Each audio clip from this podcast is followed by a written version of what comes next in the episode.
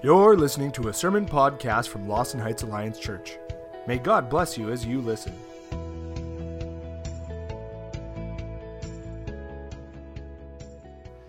Over the last month, we've been in a bit of a series called Don't Fight Your Future. Starting with Palm Sunday and Jesus' triumphal entry into Jerusalem, we've looked at how Jesus saw you in his future.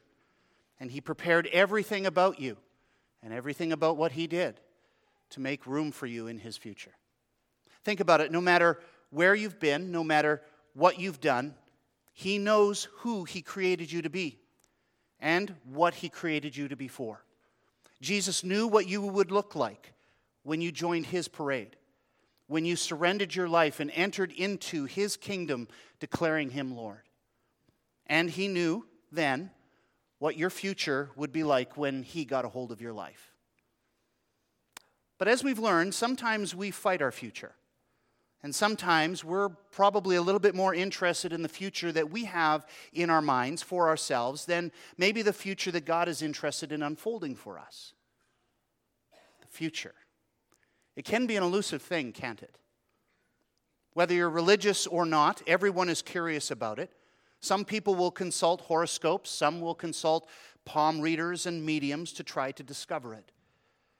But more people, religious or not, whether they realize it or not, I think often find themselves asking God about their future. See if any of these ring a bell for you. Lord, what do I do next? Lord, if you would just give me a sign, could you open a door for me so that I know I should go through it?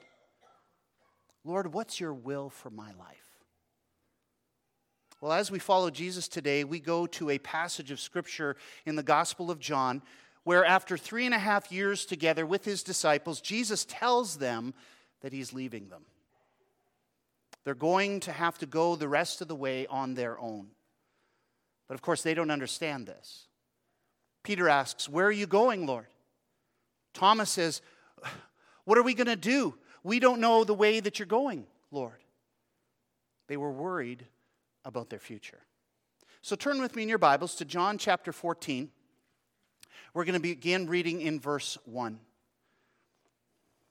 John 14, verses 1 to 7. If you have sermon notes, I encourage you to use them to follow along with us. All right, you ready? Jesus says to his guys, Listen, do not let your hearts be troubled. You believe in God, believe also in me. My Father's house has many rooms, and if it were not so, I would have told you that I am going to prepare a place for you. And if I go and prepare a place for you, I will come back and take you to be with me, that you may also be where I am. You know the way to the place where I am going. Thomas said, Lord, we don't know where you are going, so how can we know the way? Jesus answered, I am the way, the truth, and the life. No one comes to the Father except through me. If you really knew me, if you really knew me, you will know my Father as well. From now on, you do know him and have seen him. What these guys are asking is, Lord, how do we follow you into the future when you're not here? It seems like a big problem, doesn't it? You haven't told us the way, he said. Have you ever had that conversation with God yourself? We've, we've come to understand that as knowing God's will for my life. And it's a lot more elusive than we'd like to admit. But there's a few things that I'd like us to understand this morning about what Jesus says we are to do to follow him into that future so that his will becomes clearer. Okay? There's two things this morning. Number one is this God's will is more about Jesus being Lord than what you should do next. Did you hear that? God's will is more about Jesus being Lord than what you should do next. Verse four, uh, chapter 14, verses 1 to 3. Let me reread it again. Uh, if you don't have a Bible, there are Bibles in your pew, and if you don't own a Bible, please feel free to take one of those home. We'd be glad that you did. Do not let your hearts be troubled. You believe in God, believe also in me. My Father's house has many rooms. If that were not so, would I have told you that I'm going there to prepare a place for you? And if I go and prepare a place for you, I will come back and take you to be with me, that you also may be where I am. Let's be honest. we've all asked those God's will for my life questions like, What should I do next? God, give me an open door. Give me a sign so that I know what my future should do. And I know they seem like important questions, especially if they emerge out of troubling situations. But God's will for your life is a lot more than the job that you do, about who you should marry or date, or about where you should go in your life, or the problems that need fixing.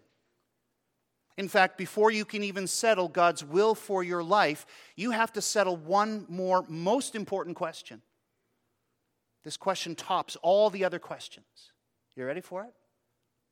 Is Jesus Lord of your life right now? Maybe ask yourself that question right now to yourself. Is Jesus Lord of my life right now?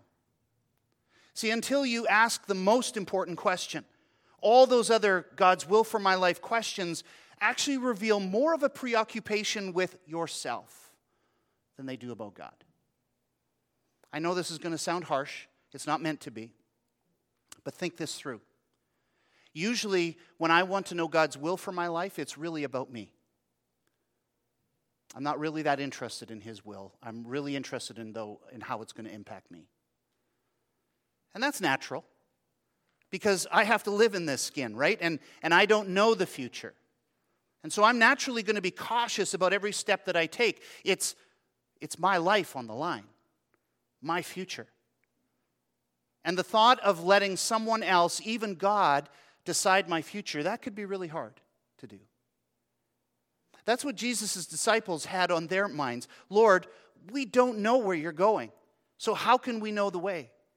What are we going to do now without you? I don't know if you've reflected on this much, but the way we follow Jesus is often pretty self centered. Don't be offended by me saying that. It's true of all of us. And God gets that about us. I mean, listen to what he says to these guys in verse 1 Do not let your hearts be troubled. But notice how he changes their focus. You believe in God? Believe also in me, he says. He says this to his disciples, but I think Jesus is trying to say it to each of us, even here in this room today. Listen, you want to know God's will for your life? Jesus says it begins with me. That means that if you're wanting a glimpse into your future, listen to this. If it is in any way not about Jesus being Lord of your life, then you're probably not going to be happy with God's will for your life. If this afternoon you were to sit down and you were to take your Bible, that's why I said maybe take your Bible, uh, take a Bible today if you don't have one, and you were to read it from cover to cover, and you highlighted every passage that talks about God's will for your life, do you know what you would find? Most of those passages, most of those parts are not at all about the choices we make. They're about God's faithfulness to accomplish His will in our lives. That's a big difference. Jeremiah 29, verse 11. Some of these I heard even read today. For I know the plans I have for you. For I know the plans I have for you, declares the Lord. Plans to prosper you. We're, we like the prosper part, not to harm you. Oh, we like that. Plans to give you a hope and a future. We like those parts. But it doesn't begin like that.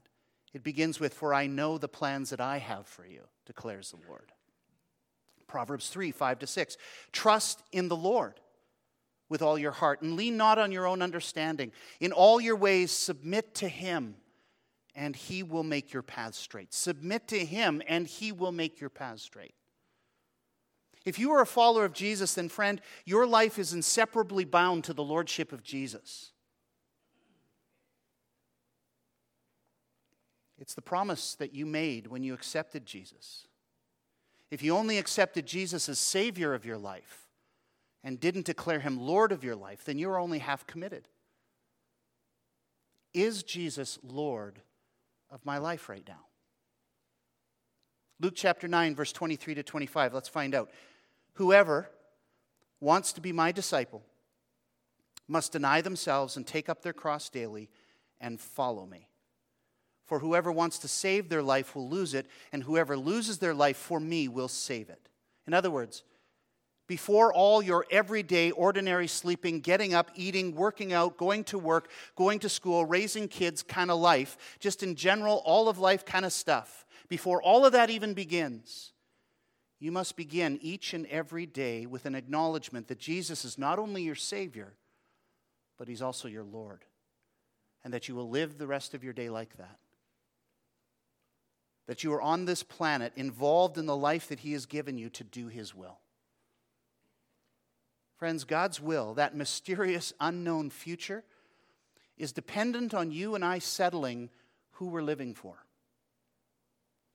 Jesus didn't, didn't Jesus make that clear on many occasions before even this event here in John 14 with his disciples? Didn't he even show us by how he lived life what life would look like?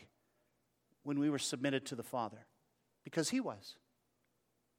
John 6, 38 to 40, he describes it for us. His own part in this. He says, For I have come down from heaven not to do my will, but to do the will of him who sent me. That's the Father. And this is the will of him who sent me, that I shall lose none of all those he has given me, but raise them up at the last day. For my Father's will is that everyone who looks to the Son and believes in him shall have eternal life. That's wonderful. If that kind of priority was important to Jesus, and it was, then as one who follows him, that priority should be our priority. Does that make sense?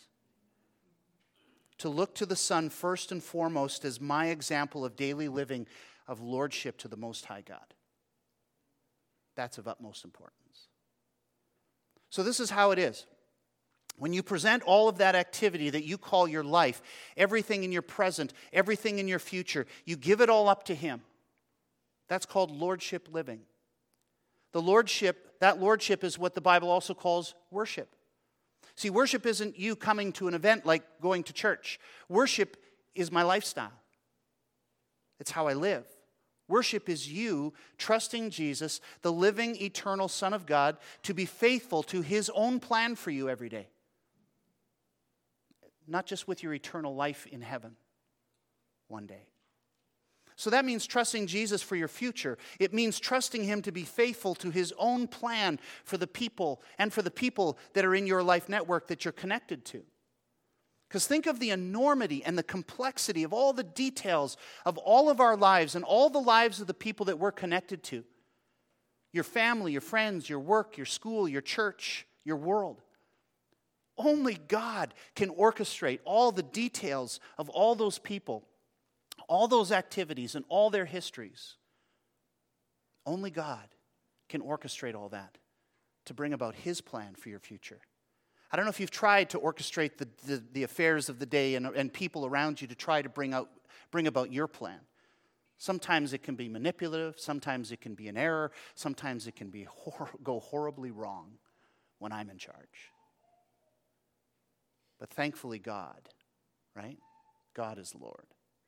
John 14, 5 to 6. Thomas said to him, Lord, we don't know where you're going, so how can we know the way? Jesus answered, I am the way, the truth, and the life. No one comes to the Father except through me.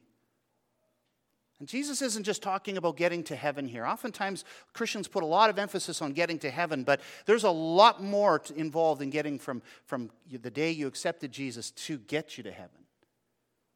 He's meaning that if you want God's attention, if you want to know God's will on anything, if you need anything from God at all, Jesus said, you have to come through me. You have to admit that I am your way to the Father, that I am your truth or your basis of reality, and that only I am your every source of life and fulfillment. That's what Jesus says. I am the way, the truth, and the life. See, this is why God's will is far more about Jesus being Lord than about you and what you do next. So, friends, today, God is saying to you, Would you like to know my will for your life? Then first settle. First settle if you'll let me be Lord.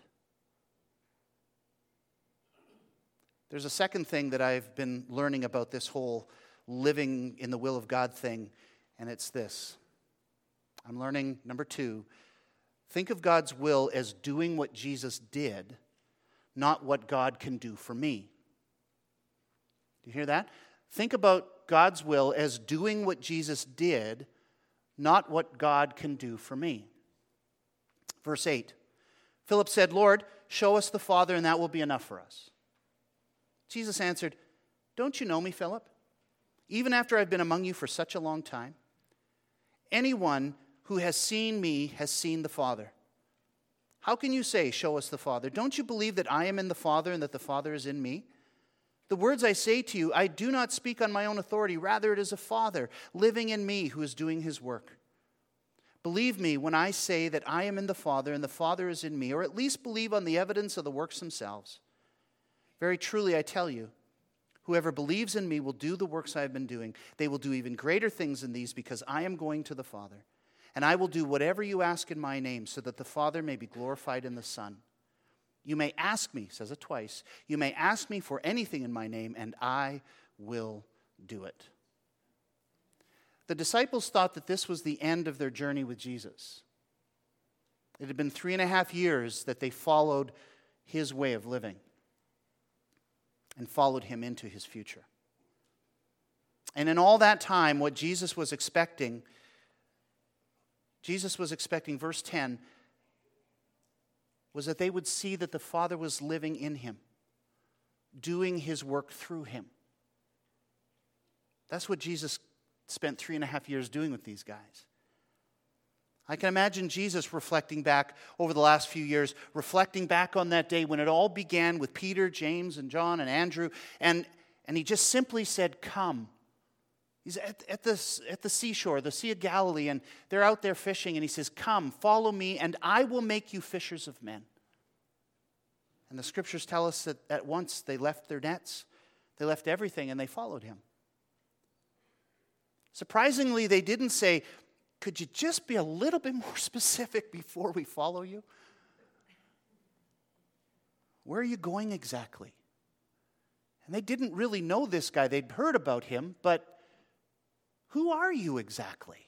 Before we follow you, we should have that figured out. They didn't say, say that. They didn't have a clue. But there must have been something about Jesus because they did. They just dropped everything and they followed him. Some of us feel like we need more time before we'll actually follow him into things he's calling us to do. You don't. Just follow. Friends, I didn't have a clue that I would ever be a preacher. Never. I didn't even like public speaking in school. Most of you know my story. Until I was 17 years of age, my family didn't do the church thing ever. That was for religious people who needed a crutch. My family believed that we determined the course of our own lives. But one day, sitting in English class, some guy sat next to me from Ecuador, of all places, and we quickly became friends. And that connection eventually led me and introduced me to Jesus. And then, because nobody ever told me, I still spent years trying to figure out what Jesus wanted me to do with my life. I wanted to know His will. I wanted a plan. I wanted the specifics. And I was looking for open doors and throwing out fleeces, some good Christian things there. So let me save you 40 years of frustration by telling you what I've learned. I've learned that I can relieve a lot of stress in my life when it's enough for me to know that Jesus knows where He's going with my future, where He's leading me. He's enough. He's the way, He's the truth, He's my life. And even in those early years of my faith, when I was still getting to know Him, kind of like the disciples not knowing Jesus very well, I knew Him well enough to confidently follow him anywhere he led me, even blindly sometimes. Did I flub up? Did I fail? Absolutely. But I tried to follow him as best as I could. And now I trust him thoroughly with everything. And this passage has already really been very helpful to me along the way. That God's will is about doing what Jesus did and not worrying about what God can do for me. Verse 12, very truly I tell you, that's I tell you the truth, whoever believes in me will do the works I have been doing. They will do even greater things than these because I am going to the Father. What were the works that Jesus did? Well, like these guys, as they look back on the last three and a half years, as they look back, as you look back over the scriptures that you know, if you've read the Gospels, what is it you remember Jesus doing? Well, if you go back to the beginning of Jesus' ministry, after he calls his disciples, even before that, as soon as he was baptized. He comes out of the wilderness, and the Gospels tell us that Jesus remained dependent on the Holy Spirit, and that was called one of the works of Jesus. He remained dependent on the Holy Spirit. Then we see him proclaiming the good news of the kingdom of God. We see him making, reproducing disciples, disciples who could make more disciples generation after generation. We see him ministering to and healing the sick and the oppressed. Now you might be thinking, but uh, I'm just a normal Christian. I can't do the works that Jesus did. Oh, yes, you can. Verse 12, I tell you the truth, Jesus said. Whoever, you should underline, highlight, circle, dog ear that page. Whoever believes in me. Are you part of the whoever? Yes. Whoever believes in me will do the works I have been doing. They will do even greater things than these because I am going to the Father. Because I am going to the Father is Jesus pointing to the arrival of the Holy Spirit at Pentecost. He promised to empower whoever believes with the same power he had, Holy Spirit, to do the works he did. God's will is discovered, friends, then in doing God's work. And so we shouldn't delay proclaiming the kingdom of God, reproducing disciples, pray for and minister to the sick and the oppressed, all by remaining dependent on the Holy Spirit. Those are the primary works of Jesus. And you can do that because he says you can. So think of God's will first as doing what Jesus did. Wherever you go, in any sphere of influence and part of your life network that you're in, think of it first as doing what Jesus did, not what God can do for you. I mean, really, why would God want to give you insight into the future, open doors for you, if you aren't even willing to do what He's already told you you should be doing? What if my kids, now my kids are all adults now, living out of home, uh, not out of my, not out of house and home, but they're living away from me anyway. They're adult children. And what would it be like if one Saturday morning they're downstairs watching TV, playing video games, and I said to them, hey guys, if you clean your rooms, if you vacuum the living room, and you pick up all the dog poop off the back lawn, we'll do something fun this afternoon. But after I lay down those expectations, they don't do the works that I told them to do. Instead, they just spend the morning asking me, Well, what kind of fun are you talking about? What will we be doing? Where are we going? Can I bring some of my friends? And what if maybe they protested a bit? Well, if you don't tell us what we're going to be doing and where we're going to be going, then why would we do any work for you? Oh. I love my kids ferociously. But should I take them anywhere if they ask and do that kind of thing and don't do the work that I told them to do? If I give in to their self centeredness and their whining, what kind of parent would I be? But that happens all the time between us and God, doesn't it? And we wonder why God seems so quiet and stingy with our future and His will. That's a bit of a hard truth to hear, isn't it? I know. If you've said yes to Jesus, if you've accepted His free gift of eternal life, and I hope you have today or before today, he is now your Savior and Lord, like He was for the disciples. And your job is not so much to find God's will for your life as it is to follow Jesus' way of doing things. Doing what Jesus did in each sphere of activity in your life network. And when you do what Jesus did, he will reveal to you step by step. This is the testimony of thousands upon thousands upon thousands of believers who've gone before you hundreds of thousands, millions. That when you are doing the works that Jesus did, he will reveal to you step by step by step His will for you in those areas, in that situation.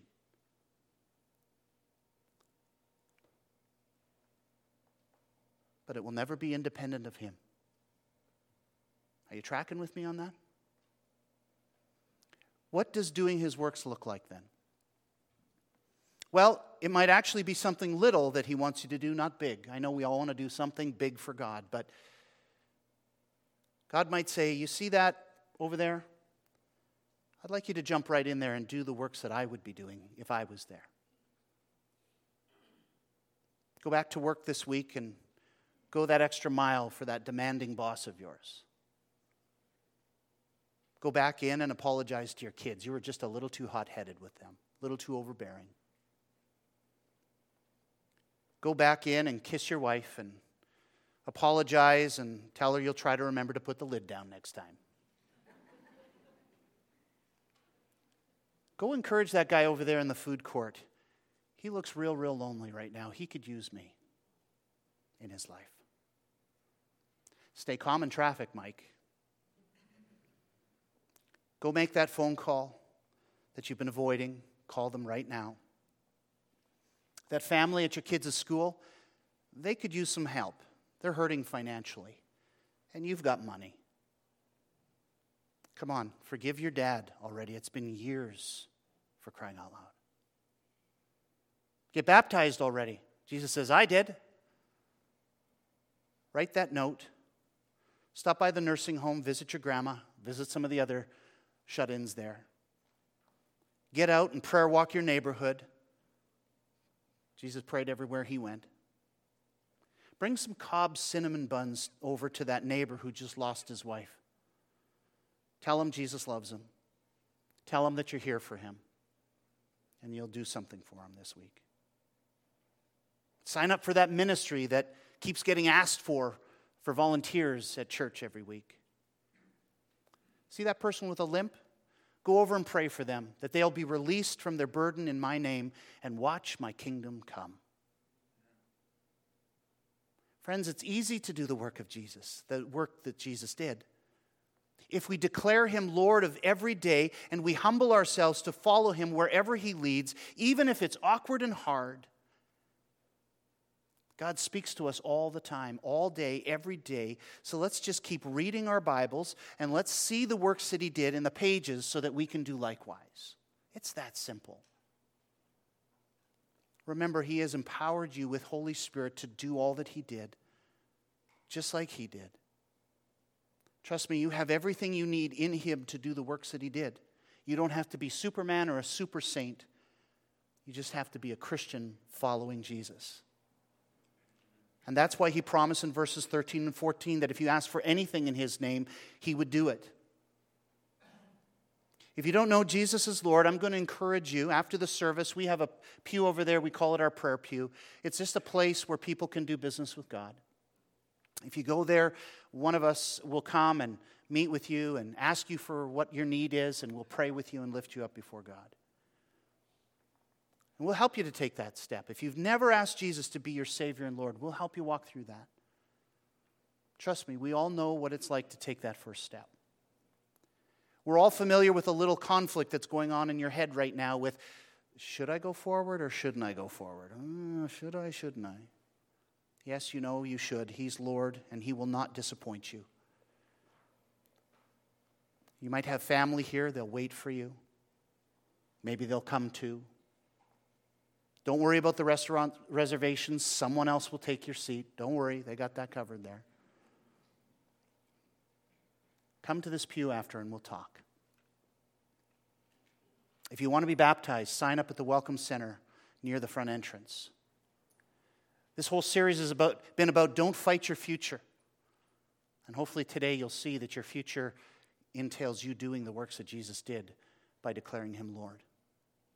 Remember, no matter what you've done, no matter where you've been, no matter what kind of life you've come from, He knows who He created you to be and what He created you for. He is Lord, and He wants you to declare that and live that every day of your life.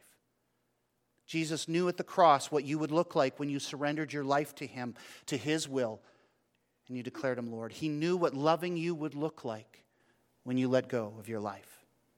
So declare him Lord, and let's get doing his work. Let's pray. Worship team, why don't you come on up? Oh God, with all our hearts, we long for you. Come and transform us into Christ centered disciples who live by biblical values that we see in your word, who live the life that Jesus lived by the Holy Spirit. I thank you for everyone that's here today, Lord. No one's here by accident. You've chosen this day for just such a day as this. And Lord, as we are here in this room together, individually and corporately, we just want to submit ourselves to your Lordship in our life. And we declare you Lord. And we do so in this next song that we sing. And we rejoice in your goodness over us. Thank you that you are Lord and I am not. In Jesus' name, amen.